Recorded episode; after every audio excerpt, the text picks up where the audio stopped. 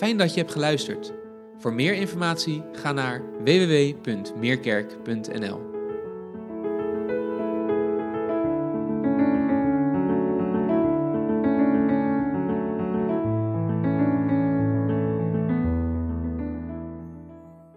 Goedemorgen. Wat heerlijk om in ieder geval met de mensen die hier in de dienst zijn zo bij elkaar te zijn. Degene die dit thuis of vanaf de camping of waar dan ook bekijken.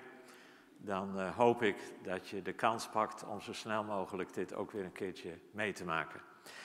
Vanmorgen willen we nadenken over Nicodemus, wat net gelezen is. Um, en dan onder het thema bevrijd uit het harnas van wetten en regels. Het is de tweede overdenking in een serie van vier. Allemaal ontmoetingen met Jezus. Vorige week hebben we stilgestaan bij de ontmoeting van Nathanael met Jezus. En dan met name over zijn vooroordeel. Maar dat kan toch niet? Uit Nazareth, daar komt niks goeds vandaan. En we hebben gezien dat die wereld van het vooroordeel, dat is echt een hele wereld op zich. Waar wij vandaag ook nog altijd mee te maken hebben. Mensen om ons heen die het vooroordeel hebben. Ja joh, maar geloof en wetenschap, dat gaat niet samen. Of uh, God is een illusie. Of als je dood bent is het afgelopen. Of uh, van alles. De Bijbel, de wetenschap heeft het toch allemaal achterhaald. Uh, de moslims die zeggen van nee hoor, de christenen hebben de Bijbel door de eeuwen heen vervalst. Of Jezus is niet aan het kruis gestorven, een ander in zijn plaats. En uh, ja, alle Europeanen en Amerikanen zijn allemaal christenen, net zo goed als bij ons in onze moslimwereld alle mensen moslim zijn. Allerlei vooroordelen waar ook wij mee te maken hebben. Vanmorgen gaan we dan kijken naar de wereld van de wet en regelgeving, die ons zo als een harnas in, het in de greep kunnen hebben. En dat is ook weer een hele wereld op zich, waar we ook heel veel dingen in zullen herkennen. Um, ik las van de week in de krant over uh, orthodoxe Joden.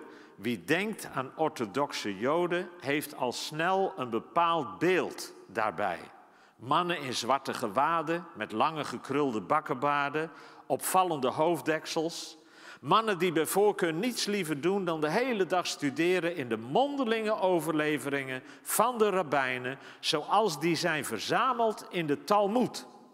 Om vervolgens ellenlang te discussiëren over het antwoord op de vraag hoe lang je na het eten van een zuivelgerecht moet wachten met het eten van vlees omdat de wet van Mozes het gelijktijdig eten van melk en vlees verbiedt. Nou, dat is een interessante vraag. Hoe lang moet je dan wachten? En daar houden ze zich mee bezig. Dat is zo een stereotype wat wij daarbij kunnen hebben, zoals het in de krant staat. Als we het hebben over ontmoetingen met Jezus, denk ik vanmorgen ook aan het volgende. Wij hebben de coronatijd nog altijd. En de vraag is hoe gaat dit allemaal verder? Niemand die dat weet. Maar we hebben natuurlijk een afgelopen tijd al gehad dat we niet fysiek bij elkaar konden komen. En dan denk ik aan 50 jaar geleden. Want deze serie ontmoetingen met Jezus, die hou ik wat mij betreft niet voor niks.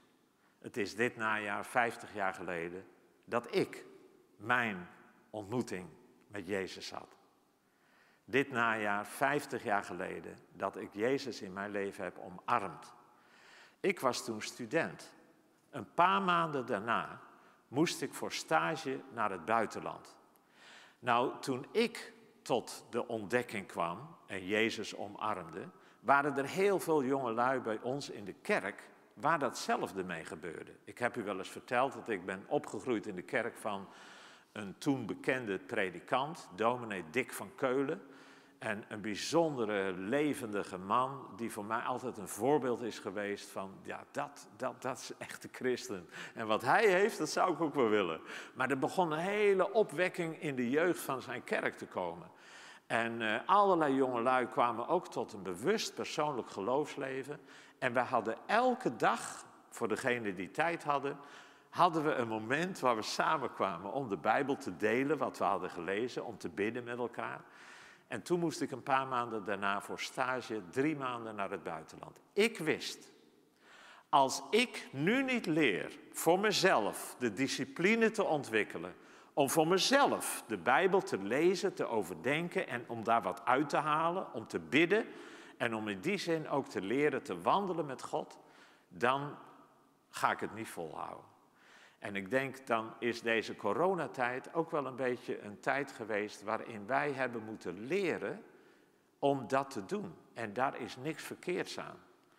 Om te leren zelf naar de Bijbel te gaan, om daar iets uit te halen wat jouw richting geeft, wat je, wat je bemoedigt, wat je geloof versterkt en om zelf te leren om met God te wandelen. Wij zoeken onze heil heel snel in wetjes, regeltjes, prestaties. Dat zie je in elke godsdienst. En daar kun je doodmoe van worden. Maar God ziet jouw hart en mijn hart. En als Jezus je van binnenuit verandert, dan pas word je echt vrij. We hebben gelezen in Johannes 3, vers 1. Zo was er een fariseer, een van de Joodse leiders, met de naam Nicodemus. Hij kwam in de nacht naar Jezus toe.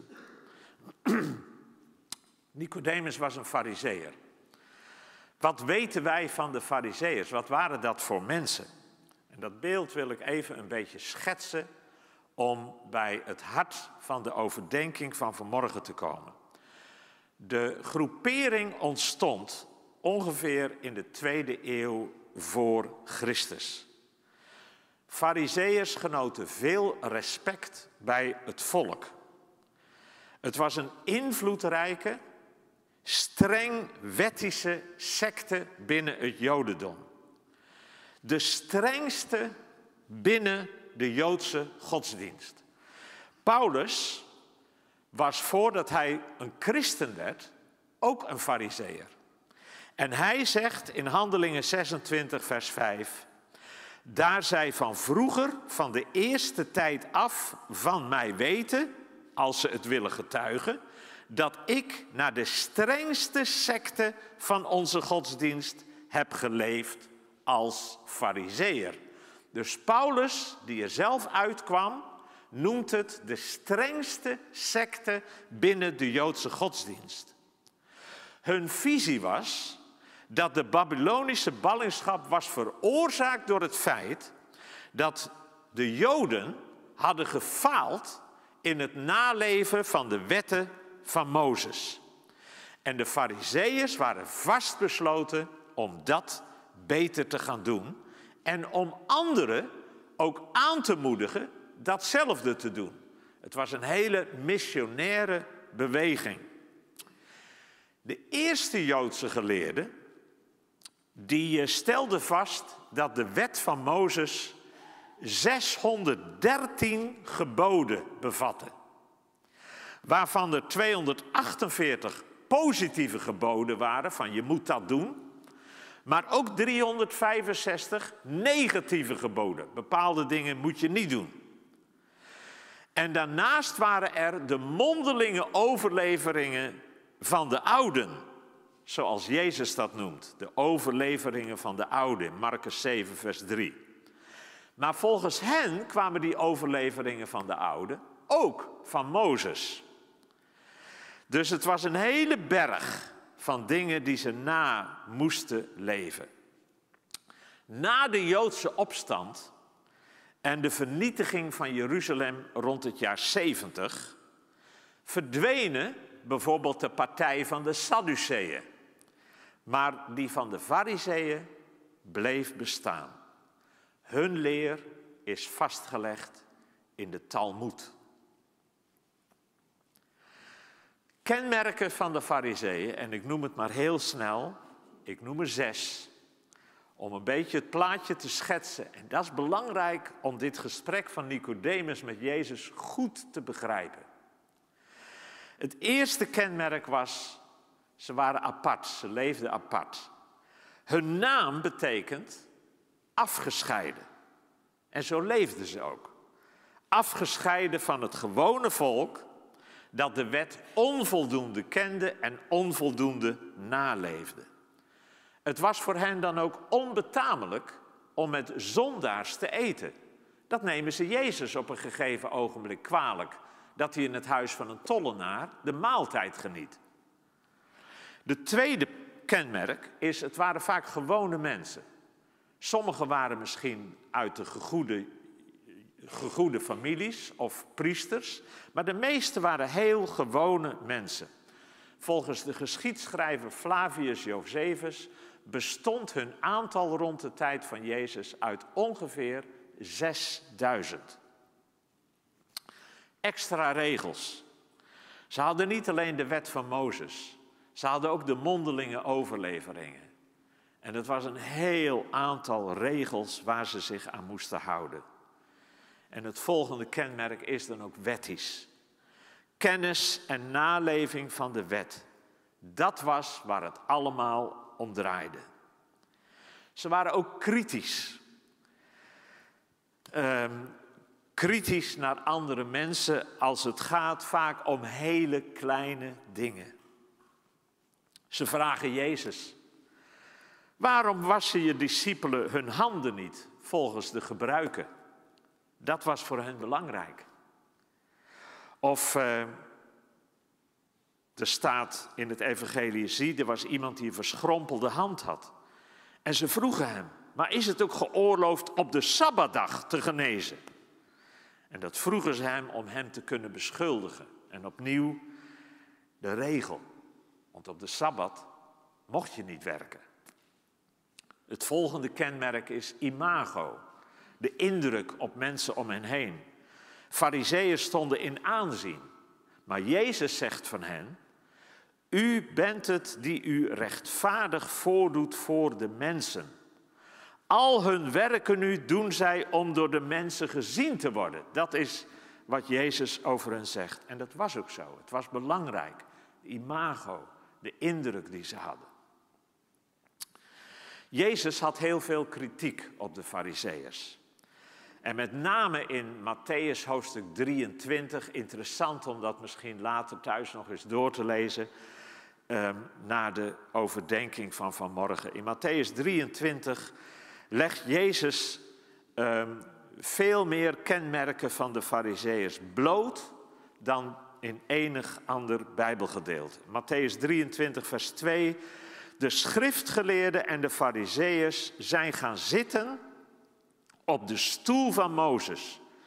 Maar doe niet naar hun werken, want ze zeggen het wel, maar ze doen het zelf niet, zegt Jezus.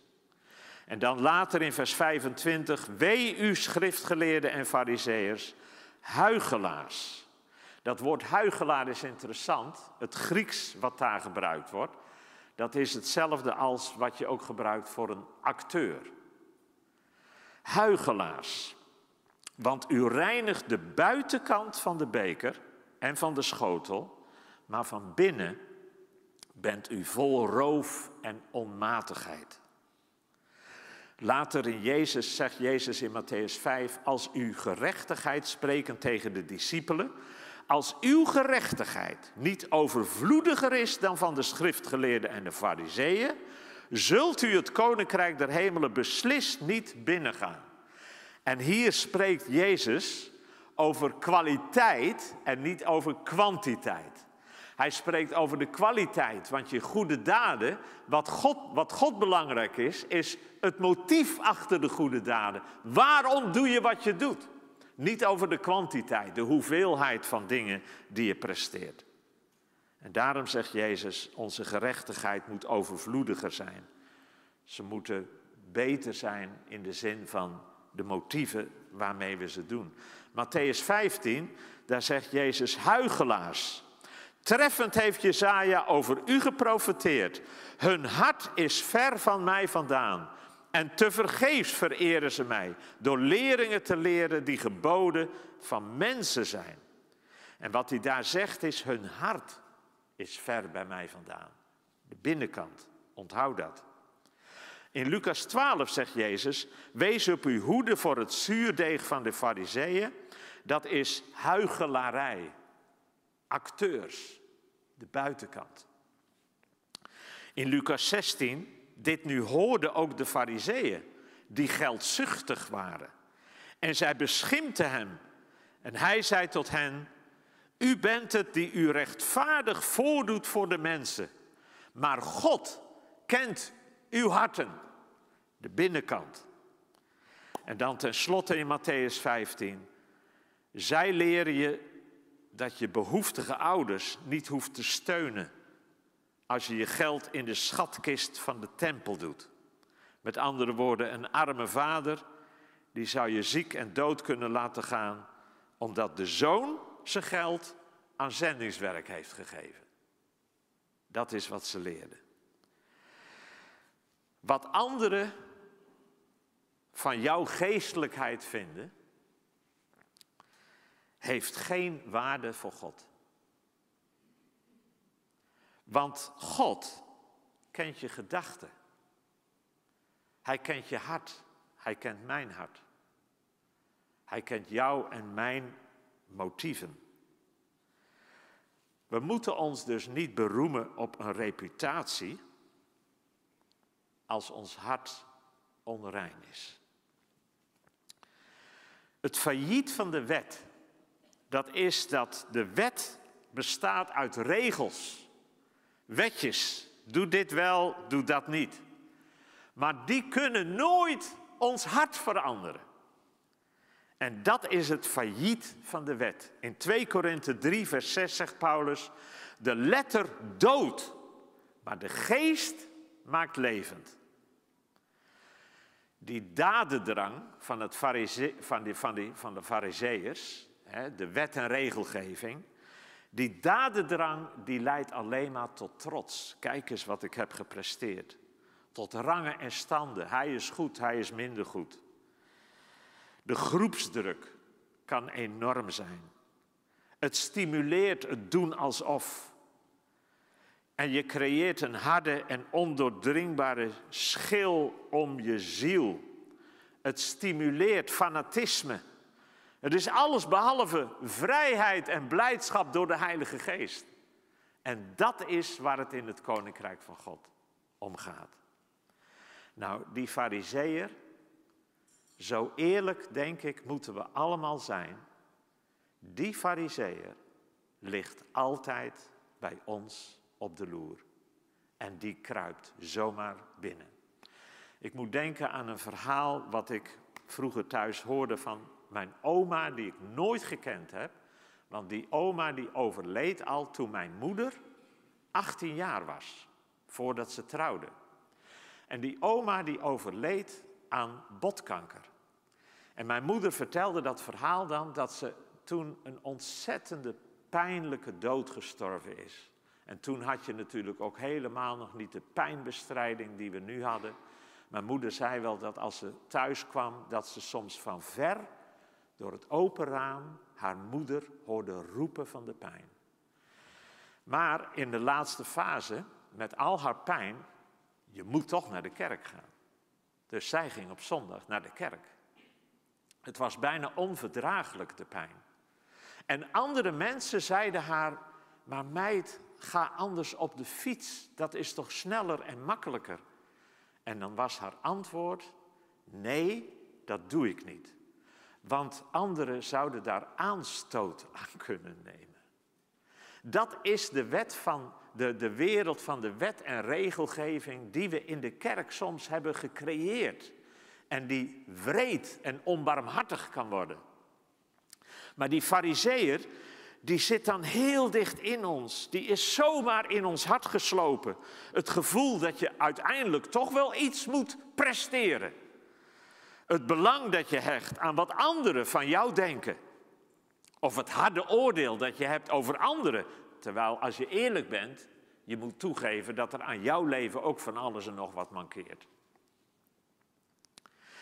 Nicodemus in dat gesprek, die zegt in Johannes 3, vers 2, wij weten, Jezus, dat u een leraar bent die van God gekomen is. Want alleen met Gods hulp kan iemand de wondertekenen doen die u verricht.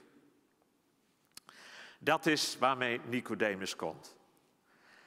De eerste vraag die hij daarmee eigenlijk stelt, die komt neer op de vraag: Jezus, wie bent u echt?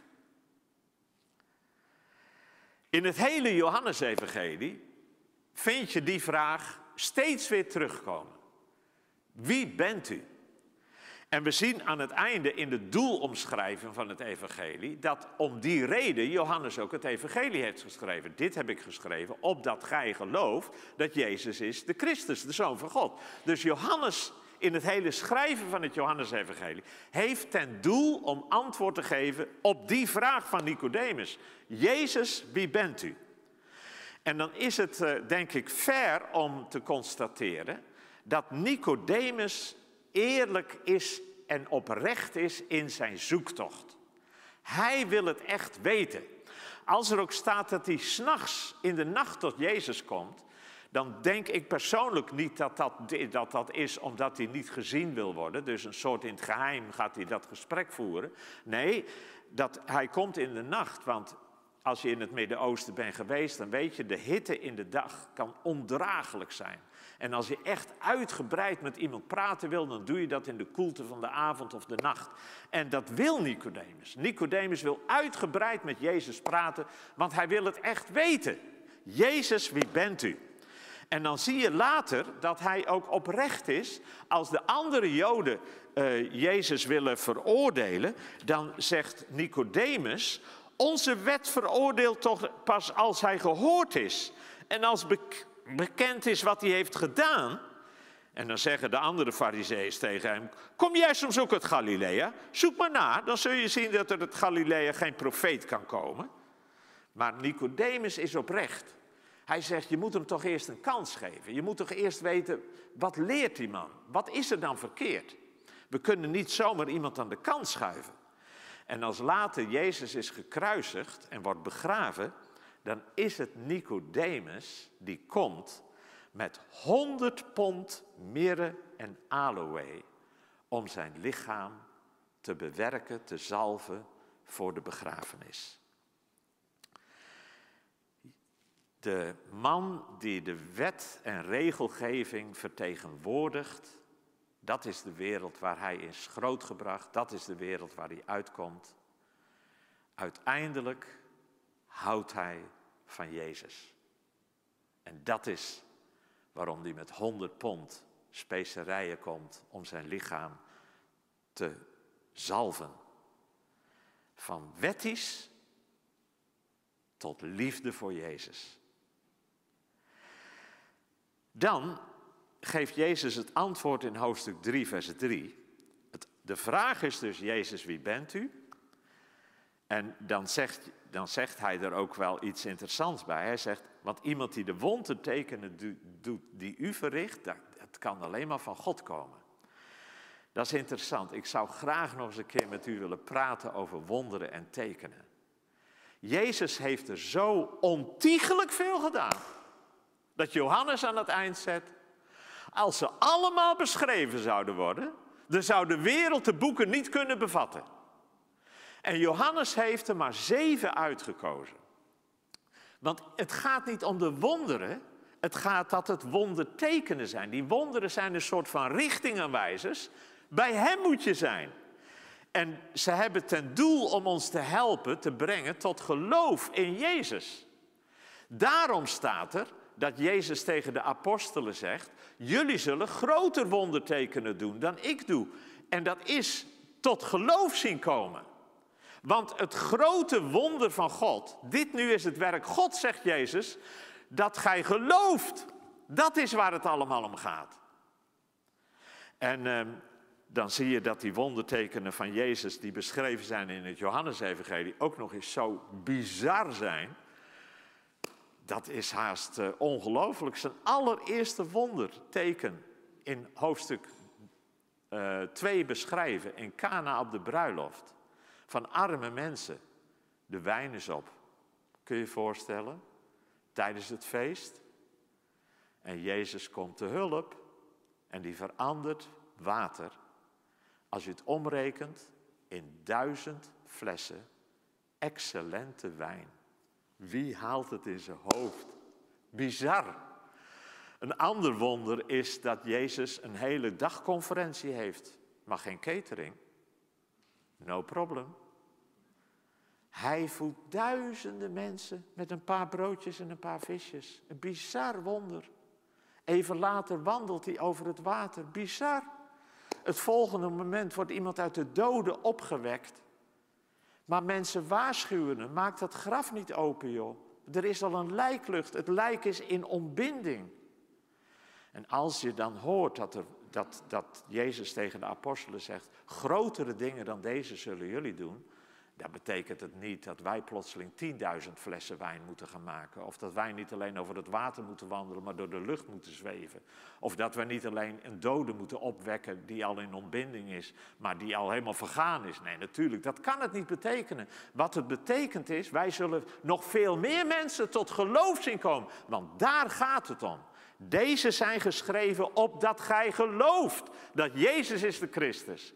Dit nu is het werk Gods, dat gij gelooft. Dat moeten we altijd goed in ons hoofd houden. Daar gaat het om.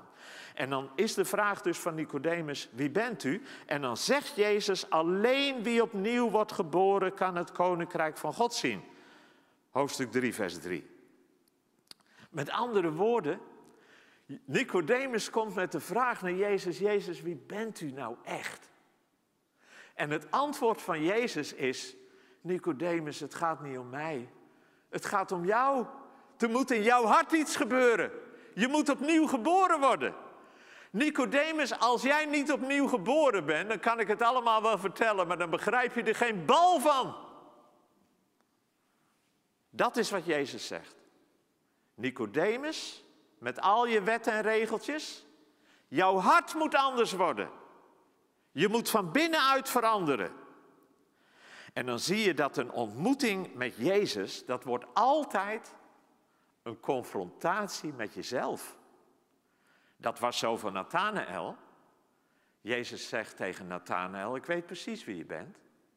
Jij bent nou een oprechte Israëliet. En ik zag je al onder de vijgenboom voordat je hier kwam. En Nicodemus ontdekt, hij weet alles van mij. Hij weet alles van mij. En Nicodemus die ontdekt dat Jezus ja, hem ook in de spiegel laat zien. Je kunt al die wetten en regels wel houden, maar als je hart niet verandert, dan kom je er niet. En de volgende keer bij de Samaritaanse vrouw zien we ook de Samaritaanse vrouw als ze Jezus ontmoet. Het wordt een confrontatie met haarzelf. Als Jezus zegt, eh, terecht zeg je, ik heb geen man, want je hebt er vijf gehad. En waar je nou mee zit, dat is eigenlijk je man niet. Een confrontatie met jezelf. Dat is een ontmoeting met Jezus. En die moet je aandurven. En soms vraag ik me wel eens af, waarom zijn er niet veel meer mensen? In de rij zouden ze moeten staan om Jezus te gaan volgen. Want alles wat Jezus ons biedt, dat is wat, wat we fantastisch vinden. Hij biedt ons vergeving, hij biedt ons liefde, hij biedt ons een toekomst. Hij biedt ons kracht en inspiratie om te leven. We zouden in de rij moeten staan om Hem te volgen. Maar waarom is dat niet zo? Nou, dit is denk ik een van de redenen. Het is zo moeilijk voor ons om eerlijk in de spiegel te zien. En te zien wie je bent. En om dan van je troontje af te gaan. En om Jezus de plek te geven die Hem verdient. Wetten en regels zijn niet toereikend. Galaten 3, daar zegt de ex-fariseer Paulus, die ook verliefd is geworden op Jezus, die zegt in Galaten 3, vers 10, vervloekt is een ieder die niet alles doet wat het boek van de wet bepaalt. Als je dan door de wet gered wil worden, er wil komen, zeg maar, dan moet je het ook allemaal houden. Want als je één ding niet doet, dan ben je een overtreder. Jacobus, hoofdstuk 2, vers 10.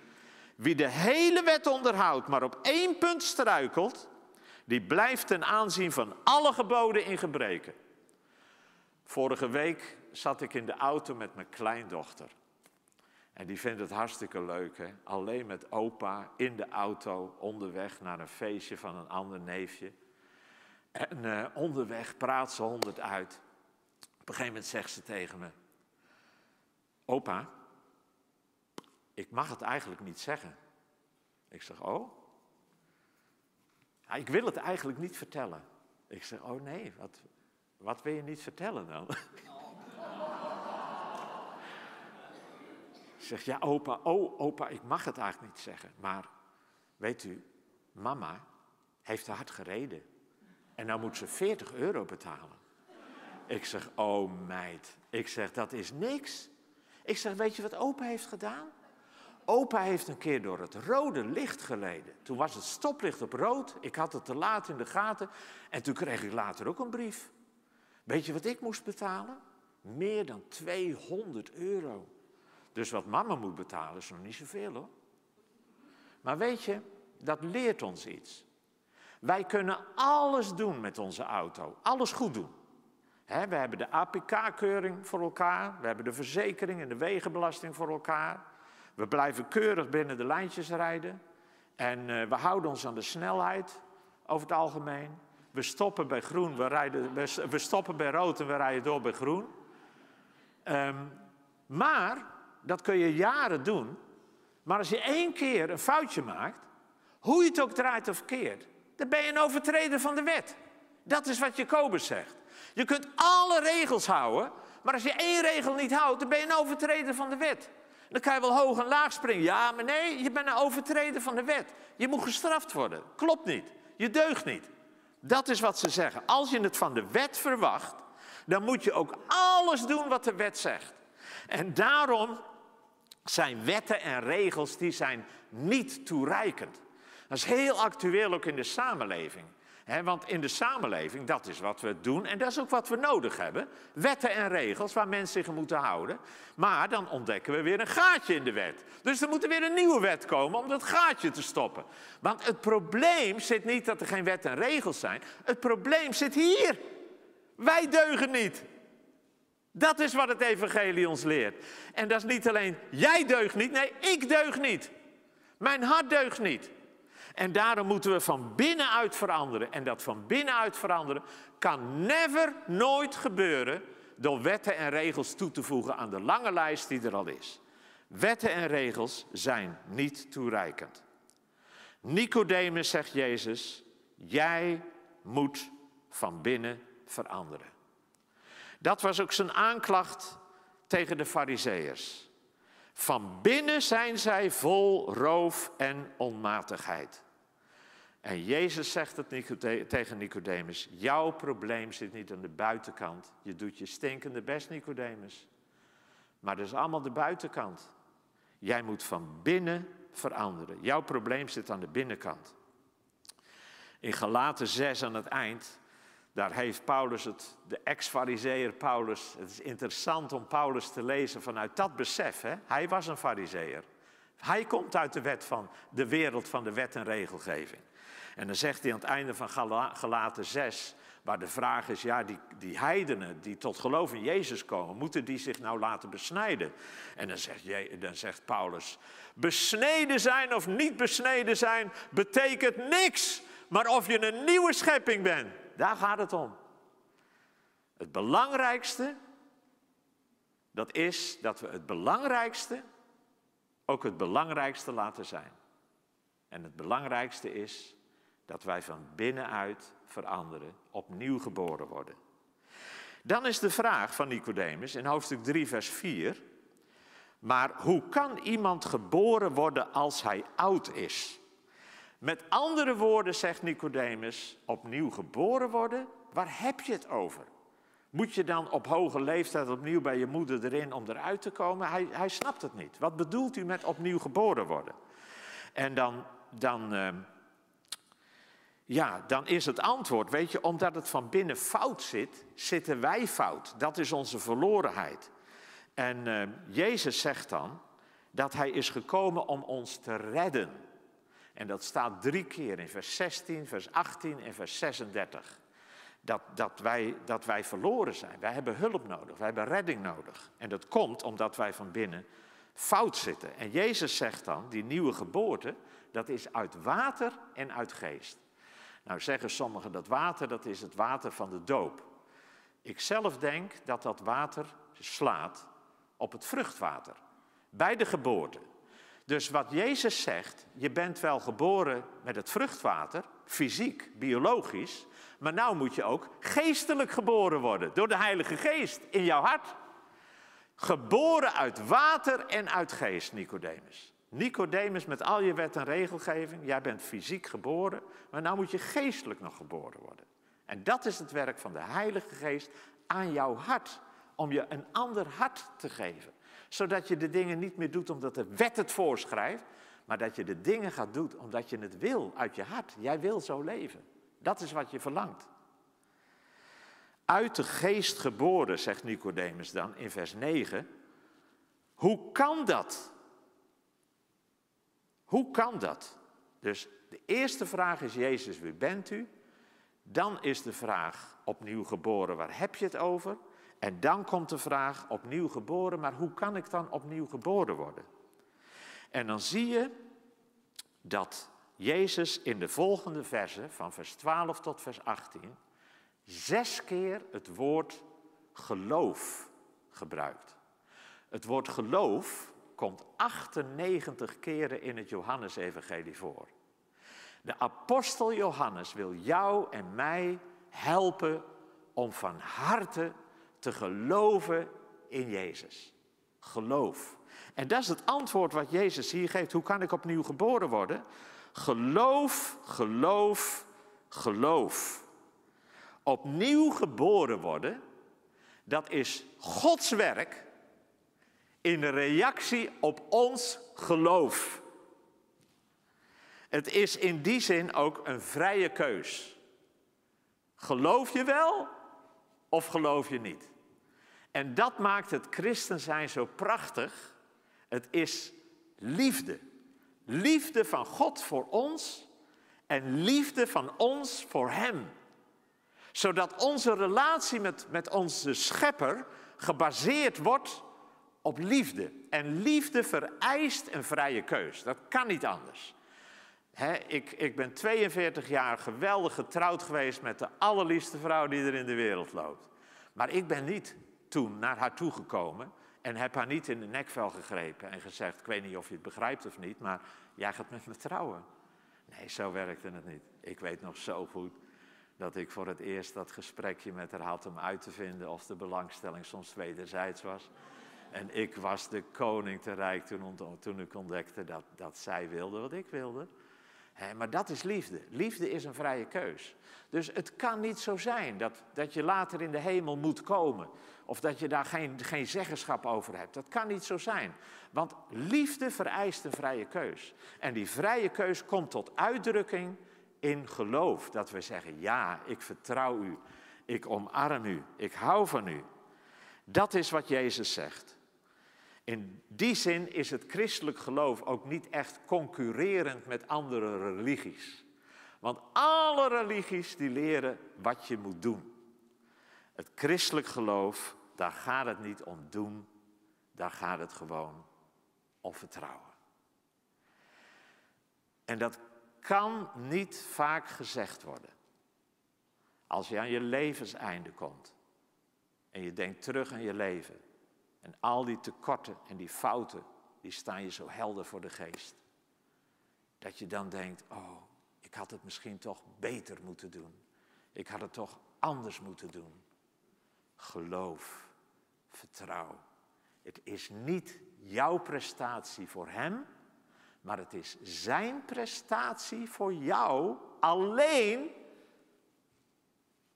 die het goed maakt tussen God en jou.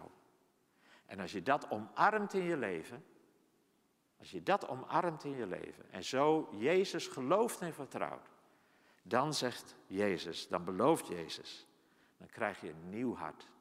De Heilige Geest laat jou opnieuw geboren worden. En zo zie je die doelomschrijving van Johannes, het doel waarmee hij het evangelie heeft beschreven. met 28 ontmoetingen. Mensen die Jezus ontmoeten. Nathanael, Nicodemus, de Samaritaanse vrouw, Thomas en zoveel anderen. Die doelomschrijving is, dit is geschreven opdat gij gelooft dat Jezus is de Christus, de Zoon van God. En opdat gij dat gelovende het leven hebt in zijn naam. En dat is een leven met een verandering van binnenuit. En dan ga je de bevrijding leren kennen die hij je wil geven. Zoekt en je zult vinden. Gelaten 5 vers 18. Wanneer u door de geest geleid wordt, bent u niet onderworpen aan de wet. Dan word je niet meer in het gareel gehouden door wetten en regels en die na te leven. Maar dan leef je anders, omdat je anders wilt. Zullen we samen nog bidden en danken? En voordat ik een gebed uitspreek, zou ik het fijn vinden als je hier of als je thuis kijkt of waar dan ook een moment neemt om zelf naar Hem toe te gaan. In reactie op wat we gelezen hebben. Met jouw leven, met jouw beleving. En dan wil ik daarna afsluiten in gebed.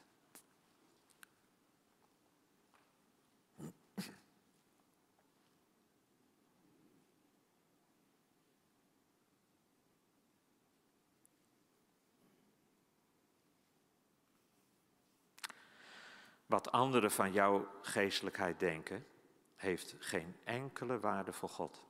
Hij kijkt naar jouw hart, naar mijn hart, naar jouw gedachten en motieven. En daarom wil ik je vragen met me mee te bidden. Heer, ik vertrouw niet op mijn prestaties.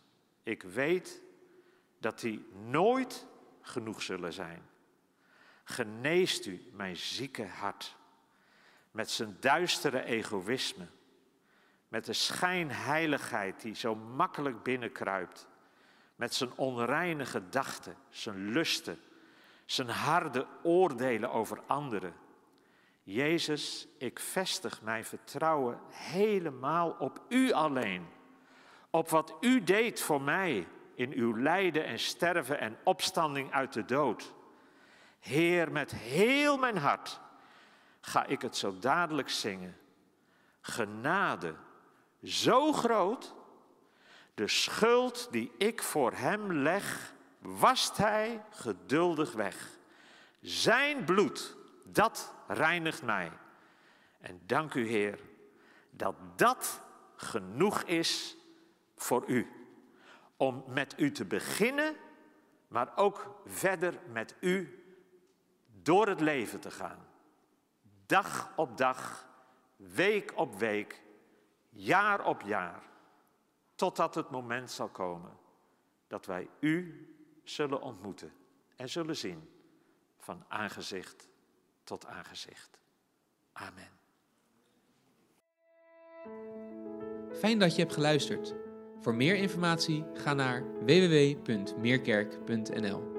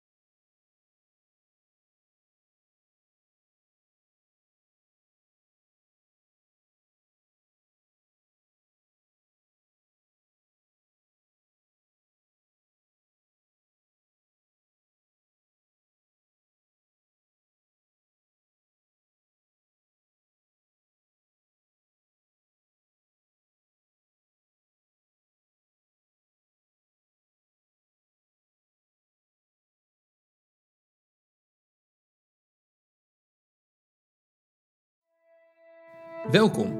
Je luistert naar een preek van de Meerkerk. We hopen dat je door deze preek geraakt mag worden door de liefde van Jezus. En dat je aangemoedigd mag worden om Hem samen met ons te volgen en van Zijn liefde te getuigen.